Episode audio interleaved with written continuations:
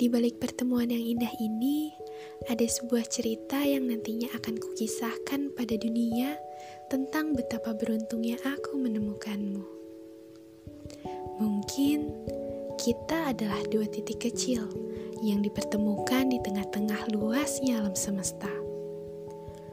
Aku tidak lagi mempertanyakan alasan mengapa kita dipertemukan Sebab jawabannya adalah karena Sang Pencipta ingin kita bertemu.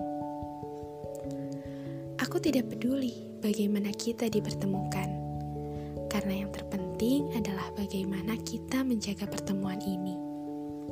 Sebab aku tahu, ketika Tuhan mempertemukan dua insan, Tuhan akan mempersilahkan kita untuk memilih, untuk menetap, atau hanya sekadar bersinggah. Aku harap kita adalah akhir temu.